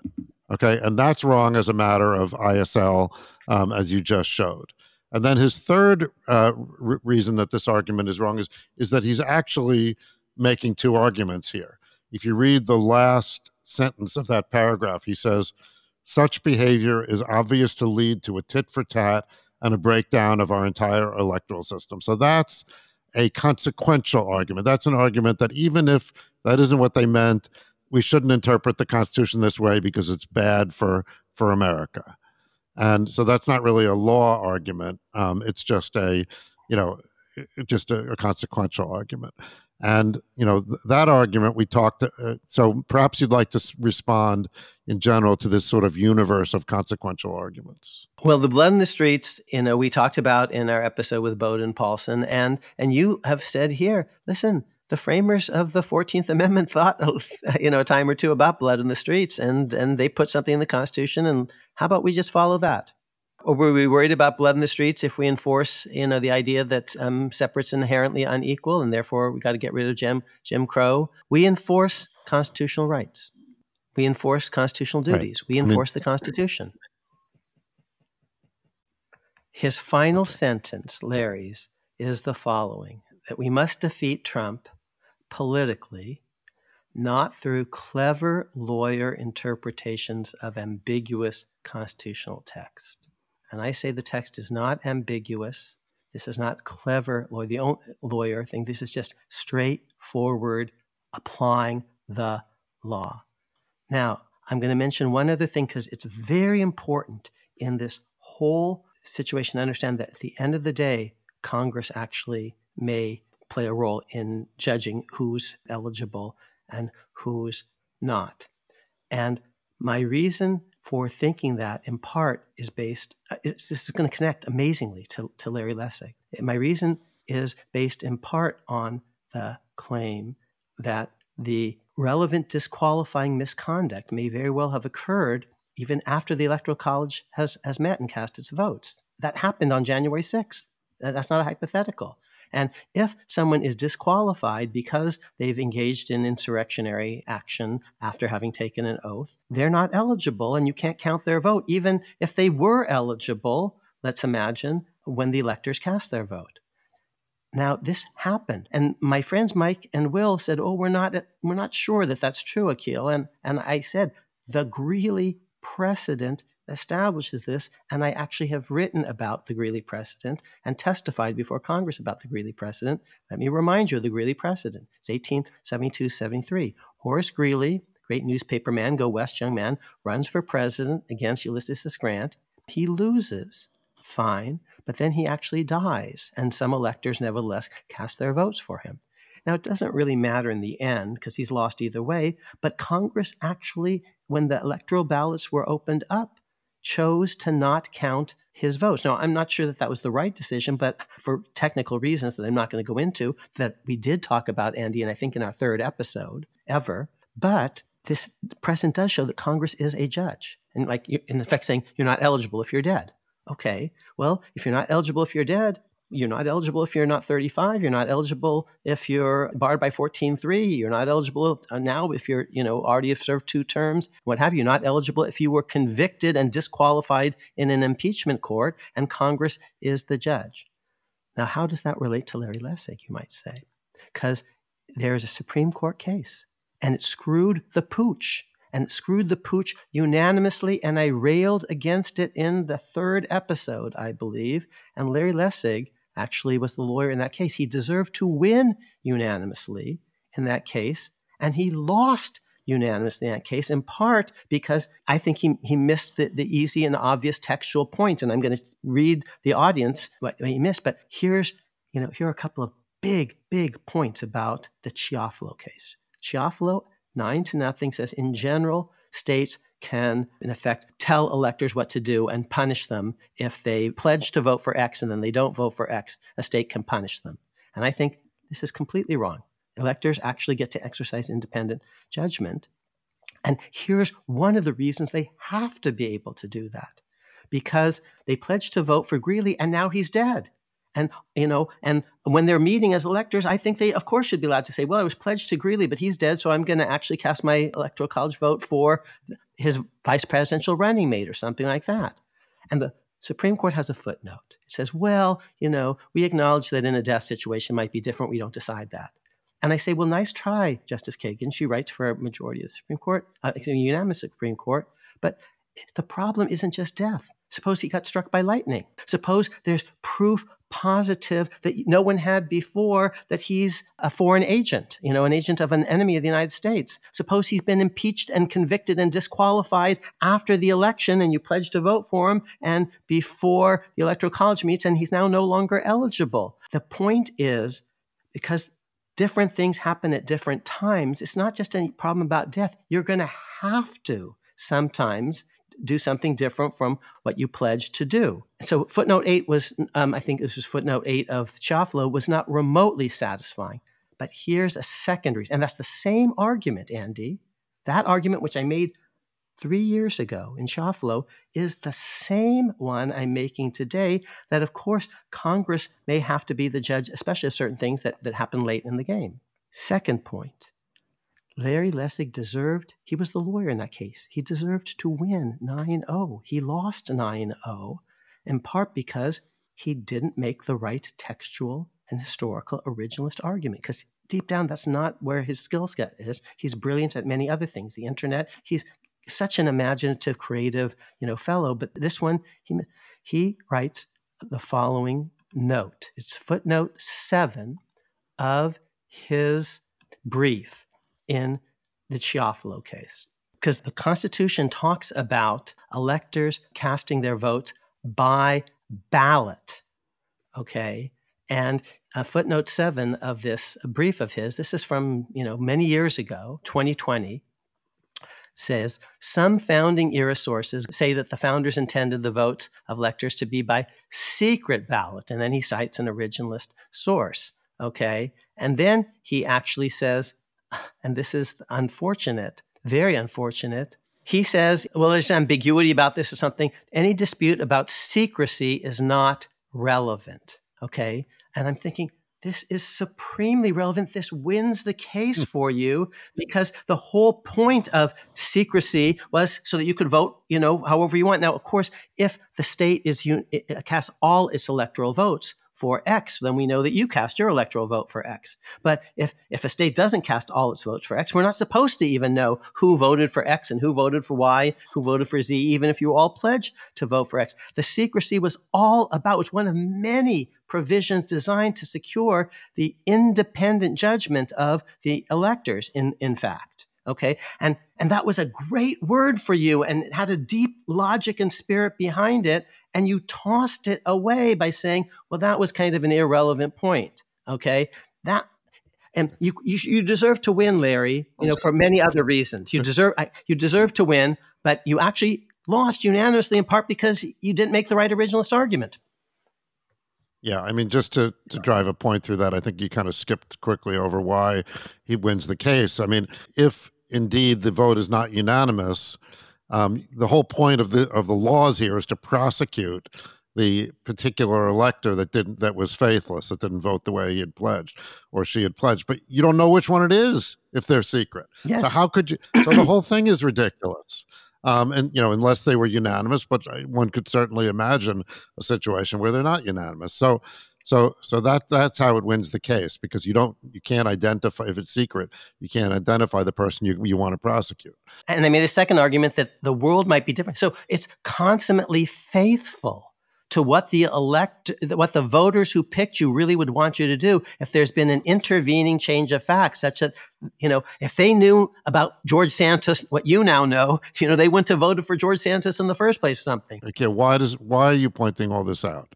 What does this have to do with what yeah yeah it's Larry Lessig both times but what does that have what is but why? Why are you pointing out his earlier error in the context of what because we're talking about um, Larry is not on some of these uh, originalist matters. He's this is not actually his he's brilliant in many other ways but this is not his comparative advantage. And he's making the same kind of mistake here not paying attention to what officer really is and isn't and what it's all about no it's ambiguous. That's the same thing he said about the word ballot and he was and and unfortunately you know because he didn't make that he lost a case unanimously that he deserved to win. And, and he wants the Supreme Court to be unanimous here, so do I, but I want them to be unanimous not on the basis of Larry some clever lawyer interpretation of an ambiguity, but damn it, the core meaning of officer includes the president, of course and obviously. And it's about future insurrections and not the current one. And that's not because there's any ambiguity in any of this. You're making, my friend, I love you, the same mistake here that you made, you know, back in the Chiafalo case. So this is interesting to me. It's the same kind of mistake. Akhil, as we go through this, of course, you know, we've it, these things are so interesting. There's a lot to say, and no way we're getting through all these uh, pundits. Uh, so the best laid plans, but uh, we will do it. Um, this is clearly going to be a several part episode, so we're going to go through it in in subsequent episodes. But we had one of the uh, articles that by a scholar that we, you know, pretty much disagree with. Um, so let's have one from a scholar that we pretty much agree with. So in the Harvard Gazette, um, this is not quite an article by a scholar, it's an interview with a scholar. So the great Laurence Tribe is interviewed by the Harvard Gazette. So there's a Q&A here. And uh, let's go through some of the things that, uh, that he says. So first of all, your sense of the overall tone of the article. I first of all, I just want to say, you know, I love Larry Lessig and I love Larry Tribe. They can't both be right. I'm with Larry Tribe on this one. I'm not the only one. You could say, well, he's you know on the left. He's joined at the hip with uh, another friend of mine, Mike Luttig, who you know in the Small World Department was Mike Paulsen's boss um, way back when. So this isn't a partisan thing. The two Larrys, the two Harvard Larrys, the two con law Harvard Larrys are on opposite sides on this. They can't both be right. I'm with Larry Tribe on, on almost all these issues down the line. And it's also not just a disagreement among people on the left, but Tribe is allied with Mike Luttig, and he's on the right. And so is Paulsen, so is Baude. They're FedSoc types. But there are people on the right who are skeptical, like the great um, Michael McConnell. Our friend Steve Calabresi has taken uh, an unfortunate position about presidents and, and, officers. So our disagreements here among uh, folks on the left and among folks on the right. But this piece, it's in the the Harvard Gazette, don't hold that against anyone, uh, we say jokingly as Yaleys, is an outstanding piece for a general audience in which Larry Tribe is absolutely at the top of his game, in my view. And we can go through some of the issues, but my general take on this one is extremely positive. And my general take on Larry Lessig's was, as you heard, very sharply negative, alas. You know, I think that right off, he starts off with a very interesting term, very interesting characterization of the Colorado Supreme Court decision. He says it's the most important pro democracy ruling in recent history. And I find that very interesting. And he, because he said, and he goes on to say really why I find it interesting, because he says a lot of people are mistakenly thinking that there's something undemocratic about excluding an insurrectionist who attempted to overthrow our relatively democratic constitution from the ballot. Brilliant. And Mark Graber talked a little bit about this, but there are two or three ways of focusing on it. One is Larry, let's take seriously your first, Larry, let's, excuse me, let's take very seriously your first paragraph that Trump is a mortal threat to the Republic. Well, if he's a threat to the Republic, then actually democracy isn't, you know, one person, one vote, one more time, and then we're done. And if, and if Donald Trump poses that real risk, there's a real problem from a democracy point of view if it's one person, one vote in 2024 and then never again. That's a democracy problem.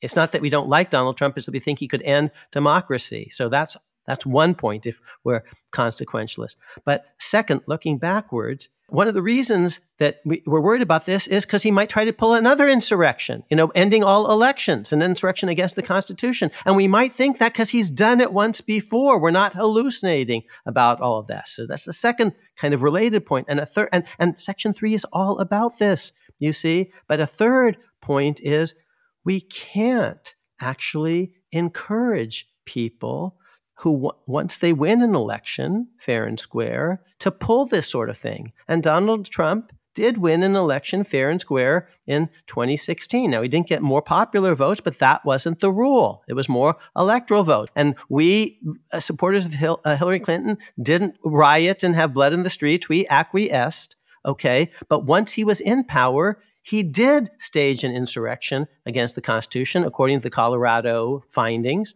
And if so, you can't disregard that because that will just embolden Trump in the future, and if we were lucky enough to have, you know, uh, future elections after that, other people in the future, they're going to be emboldened, you know, saying, well, we don't take Section 3 of the 14th Amendment seriously. It's just a clever lawyer's thing, or it doesn't apply, you know, after the ele- uh, insurrection of 1861. And of course, it does or doesn't apply to the presidency. No, we're going to create very, very bad incentives if we actually blink this thing away rather than, and that's a democratic cost okay to, so that people actually think that if they somehow manage to win they can you know pull off a, a, coup d'etat or an insurrection using the power of government no we can't let them do that whether their name is jeff clark as a lower level functionary in the justice department or Donald Trump. We can't let them do that. And so Larry Tribe is just right in showing you actually that, as it were, democracy is on both sides of this understood narrowly, oh, it's keeping someone off the ballot, but understood broadly, it's about preserving democracy in the same way that we say, oh, we have rules about two terms for the presidency because we don't want someone in power to make themselves indispensable. Okay. So in the moment, you can't vote for George W. Bush or Barack Obama. That seems undemocratic, but it's in the service of democracy understood more broadly. You can't vote for someone who's 34 years old. Akhil has explained in earlier work that's in part because we don't believe in dynasty. There's a democratic argument against dynasty. And if people are allowed to be present at age 30 or 23 for that matter, 17, it's more likely, most likely to be the famous son of a famous father. And that's actually not so democratic just to pick someone because his name is Donald Trump Jr., even though he's in this hypothetical 16 years old or 33 for that matter. So if you look at it from a certain point of view, oh, it's anti-democratic to put someone keep someone off the ballot. Yes, from one point of view, but from another point of view, it's very democratic for all sorts of reasons. And the final democratic argument is because it's in the Constitution. The Constitution was actually adopted and amended democratically. So let's take that seriously. And if you don't like it, vote against, you know, vote for an amendment. And by the way, and this is a point that we'll come back to again and again, uh, Gerard says Donald Trump um, even if you take Section Three totally seriously, he's not for you know forever ineligible. Congress, if it wants, democratically could actually, by a two thirds vote, give him amnesty, give him a pardon, restore his eligibility. So, Andy, you're right to uh, to focus on Larry Tribe from the beginning, making a structural argument that actually this is pro democracy. Well, I think he says you know, and I and I think his words are really very mm. carefully chosen because he says this is an insurrectionist who attempted to overthrow our relatively democratic constitution from the ballot. He recognizes that there are aspects of the constitution that are not democratic, but that the, that is but that isn't the only value in the constitution. So, you know, Lincoln says, you know, shall all the laws but one, you know, when he talks about habeas corpus, because he understands that you can't have you know suicidal provisions in the name of something else. It probably is true that it's undemocratic in a way to say you can't vote for somebody that's under 35 years old something like that. Okay but From a people don't recognize that yeah. right. So so you know i don't think we have to characterize we, we don't have to jump through hoops and characterize the constitution as well anything that would lead to the, the defeat of the constitution is undemocratic. That may not be the case but but but even though that it that might be democratic it still isn't a good idea. Um, and and so there are things that protect the constitution from from itself in a way the two-term amendment is a very good example of that because a dynasty it's not democratic in the sense that it doesn't further democracy but it isn't necessarily undemocratic in and of itself. Was it undemocratic when uh, FDR was elected to his third term? I mean, it's it's hard to say, um, but but nevertheless, you know, the people made a decision that uh, you know, as a nation, that we were in the interests of the nation. We we we think that preventing dynasty is more important than this narrow element of democracy and therefore we're going to institute that as a rule and we're going to follow that rule and if we decide we don't like the rule we can amend the constitution again you know later i think we might distinguish between you know at least two or three different concepts the dictator idea, the dictator for life. That's, you know, two terms, three terms, four terms, five terms. That's the Putin problem, that dictator for life. That's slightly different than the dynasty problem about you know, picking some little princeling who just happens to be born with a famous name but doesn't have a track mm-hmm. record of their own. That's what 35 is all about. So 35 years is about young people who really don't have a track record of their own, uh, hereditary dynasty. Uh, two term is about, you know, the Putin problem, dictator for life. To mention one other provision, of course, you're disqualified if you've been convicted in an impeachment court and you're sentenced to disqualification. So then again, even if the people want to vote for you for president, you're not eligible because you've misbehaved having served in government before. The impeachment provisions of the Constitution are very similar in their structure in certain respects to Section 3 of the 14th Amendment. And, and no one says, gee, that will lead to blood in the streets, that you can't actually vote for someone who's been impeached and disqualified by the High Court of Impeachment. In all fairness, we, we should say, we should disclose that we on this podcast ourselves expressed certain reservations about disqualification as a punishment for impeachment. Not that it shouldn't be in the Constitution or it shouldn't be an option for Congress or that it was somehow wrong that it be there, but that we we don't necessarily advocate that that Congress do that in all circumstances. And so when January 6th first happened and we didn't know the extent of Trump's involvement, we said, well, we're not sure about disqualification at that point not Section 3, we but kept, impeachment. We um, kept an open mind. You know, we have not been preventing Trump by hook or crook from the beginning. And there you see attribute certain motivations to folks. That's not been us. Now, in a future episode, Andy, we'll talk about some of the differences between impeachment and Section 3. One big difference is in impeachment, it's, it's just a sentencing discretion to disqualify or not.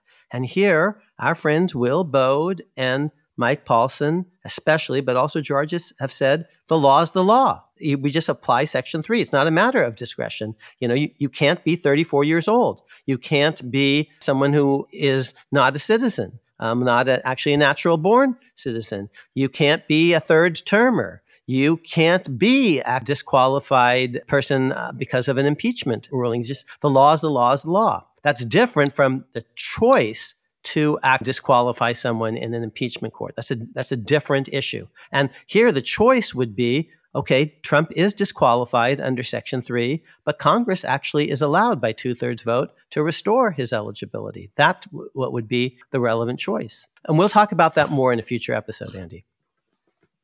Yes, um, but I do think, though, that that this is an interesting point. Okay, the idea that that the law is the law, and well, to the extent that Section 3, you know, might be somewhat undemocratic in its conception, um, in a way, that's almost the point. Okay? I mean, listen to what Larry Tribe says here. The whole point of this provision of the 14th Amendment was that we cannot trust anyone to hold any office of power, all the way up to the presidency, if that person took an oath to support or uphold the Constitution and then engaged in a systematic effort to engage in an insurrection against it. So, in other words, yes, we can't trust the person, not that we can't trust the people. Uh, we can't trust this individual. And therefore, we're going to remove from the people their ability to elect this person. So, the whole point here is not to make a judgment about whether it's democratic or not democratic. It's clearly it clearly has an undemocratic you know thrust to it. But nevertheless it is the law and it was passed knowing that.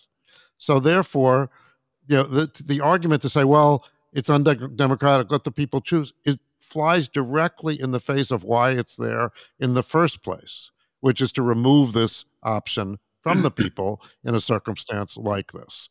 So so so that you know and again there is a democratic uh, alternative, which is, as you pointed out, Congress can grant amnesty, and that allows someone who violated, you know, Section Three, you know, flagrantly did everything. The, the people's option to vote for that person can be restored by their representatives, democratically elected in Congress.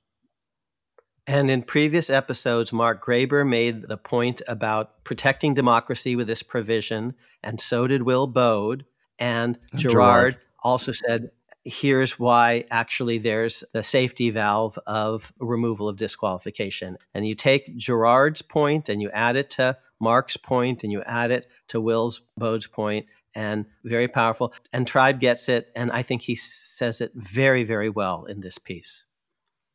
Yeah, good job on that one. Okay. So the next question that he's asked uh, is to assess the dissents. And so he, he, he, says that, that they're weak. Since we're talking about different scholars and what their skill sets are, you know, Larry Tribe is less of an originalist than some others, than Will Baude, Mike Paulsen, but he is a reader of cases par excellence. He's the greatest doctrinalist of his generation. He knows how to read a case with care, and he actually reads uh, he's asked, What do you think about the dissents? And he says, The dissents are weak, extremely weak, surprisingly weak. And two are now irrelevant, he says, because they're basically about state law issues that aren't uh, directly relevant to the United States Supreme Court. So, you know, we don't need to go into all details. We'll put these things up on our website. This is what Larry Tribe does for a living: is um, read cases very carefully and say smart things about them. I do think, though, that his analysis of the uh, Samour dissent is worth going through because this is these are questions that kind of are still sitting there uh, for the Supreme Court. Um, and he talks about. Uh, so let me read you what he says about that. He says it begins and ends. That this is the the Samour dissent, which he does not like. He says with the false papa's proposition that quote our government cannot deprive someone of the right to hold public office without due process of law unquote there is no right to hold public office, Tribe says. When one holds a particular public office, that can't be taken away without a fair trial like hearing, but the opportunity to run for office, especially the highest office in the land, is not a right in that sense. So his entire frame of reference is wrong. I'm not sure I agree with all of that in quite the way he says it, but I just do want to highlight for our audience, especially our CLE crowd, how close that is to some of the things we talked about in the Jarkis, the Jarkesy episode about the difference between when the government is withholding a benefit from you, like Social Security payment, unemployment compensation, some sort of welfare right, on the one hand, and when it's actually taking away from you something that you had, like money in your pocket. So Larry is building on, you know, a very, very large body of case law on how you often get more process if something is being taken away from you than if something is simply not being given to you. And, and this is what we talked about in the Jarkesy episode, Andy, in some detail. Now, which side of that line does this fall on? Is this do you do you believe this is something that's being taken away from you, or a benefit that you just aren't getting? I think he may take a stronger position than I would. I, I think my position would simply be that the this uh, all the process here was very fulsome and fair. And he does say that as well. He says they, it was quite elaborate process and entirely fair. So I think that's his a better and stronger point, and, and sufficient. Okay, and but of course this is going to be an issue as to whether it was sufficient process. Um, Correct. So how much more process do you want than this? Um, there are two points. Yes, Sam Moyn talks about a jury, and we'll talk about Sam Moyn in the next episode. My friend, um, and Sam is my colleague and friend, Richard Pildes talks about how this hearing, I think the the litigants didn't have subpoena power the way they might in, in certain other contexts because th- this is part of the election code which provides for a kind of a more streamlined adjudicatory process. And again it's somewhat similar to what we talked about in Jarkesy okay? You've got like an administrative proceeding and it's not quite the same as a common law trial with a judge and jury but it still might suffice and then you can challenge it in a court. And here you actually had a court proceeding. It was a streamlined court proceeding but as I said, I think fully satisfying the constitutional minima. In your view, then, the fact that it was under the election law framework is not a due process problem. No, you're allowed to have different processes for different kinds of issues. Of course, um, it's all about what processes do. And the reason why you people say, "Well, you're just making up things." You know what? What makes elections different?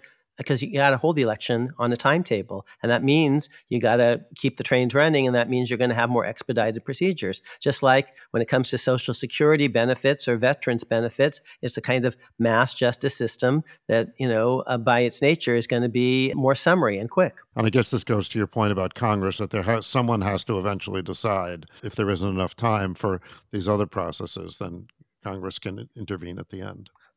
Brilliant. That is, you know, why I think Congress has to be the ultimate backstop. Okay, and then Professor Tribe is is asked what's going what is the court going to the Supreme Court going to be talking about? And he said and so let's see. He goes through it.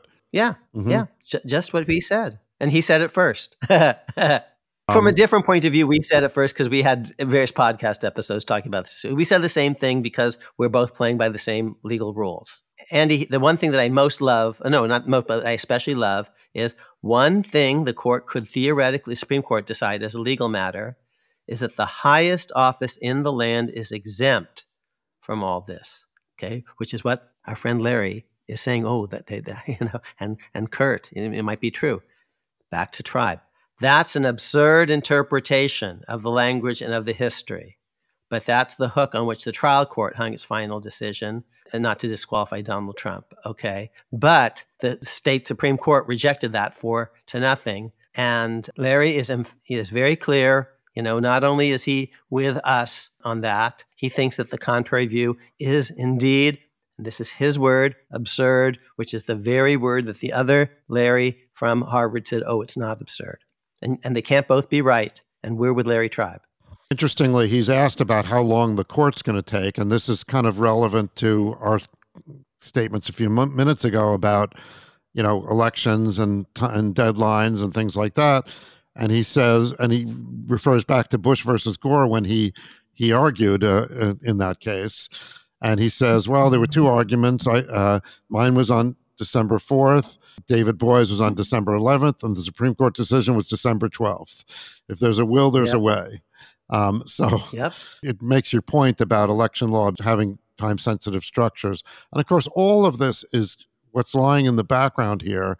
We're not going to have time to go through this today, but we will address it in subsequent episodes. Is the argument that some people are making that, well, there's no criminal conviction out there for insurrection, so how can you make a determination that he engaged in insurrection.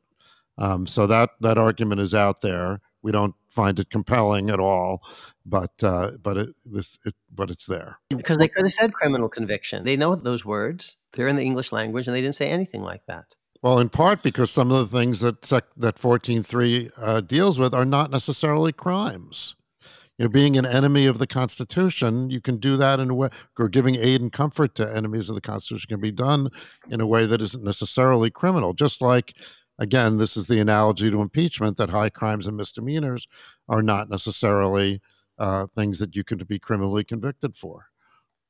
Good point. Okay, so so just to wind up um, on on Professor Tribe, I think he he has a great uh, last sentence. He's asked about the prosecution that's going on in Georgia, and then really what what he he turns the question around and he says, "Do I think the Supreme Court will be affected by pure politics or by the threatened violence Trump keeps talking about if he's kept off the ballot?"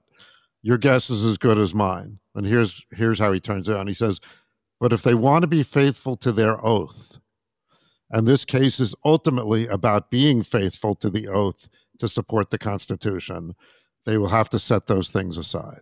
And note that America's preeminent doctrinalist here has been making some classically originalist arguments about the meaning of 14.3, its words, its history, its spirit, its logic, and at the end, reminding us, which originalists especially do, that the fidel the oath is actually to the Constitution. It's actually not to the precedents, Solicitor General Prelogar or uh, Justice Kagan. It's it's actually to the Constitution itself. And originalists really emphasize that. And Tribe is a doctrinalist, but he also isn't also a believer very much in paying attention to constitutional text history and structure. He's both. So I loved it that he came back to that classic originalist point. And it is a common core. It's a focal point for people on the court of all stripes how about just let's let's stay, be faithful to the Constitution itself. Let's play it straight on the Constitution. And Larry Lessig, this is not a clever lawyer reading something into an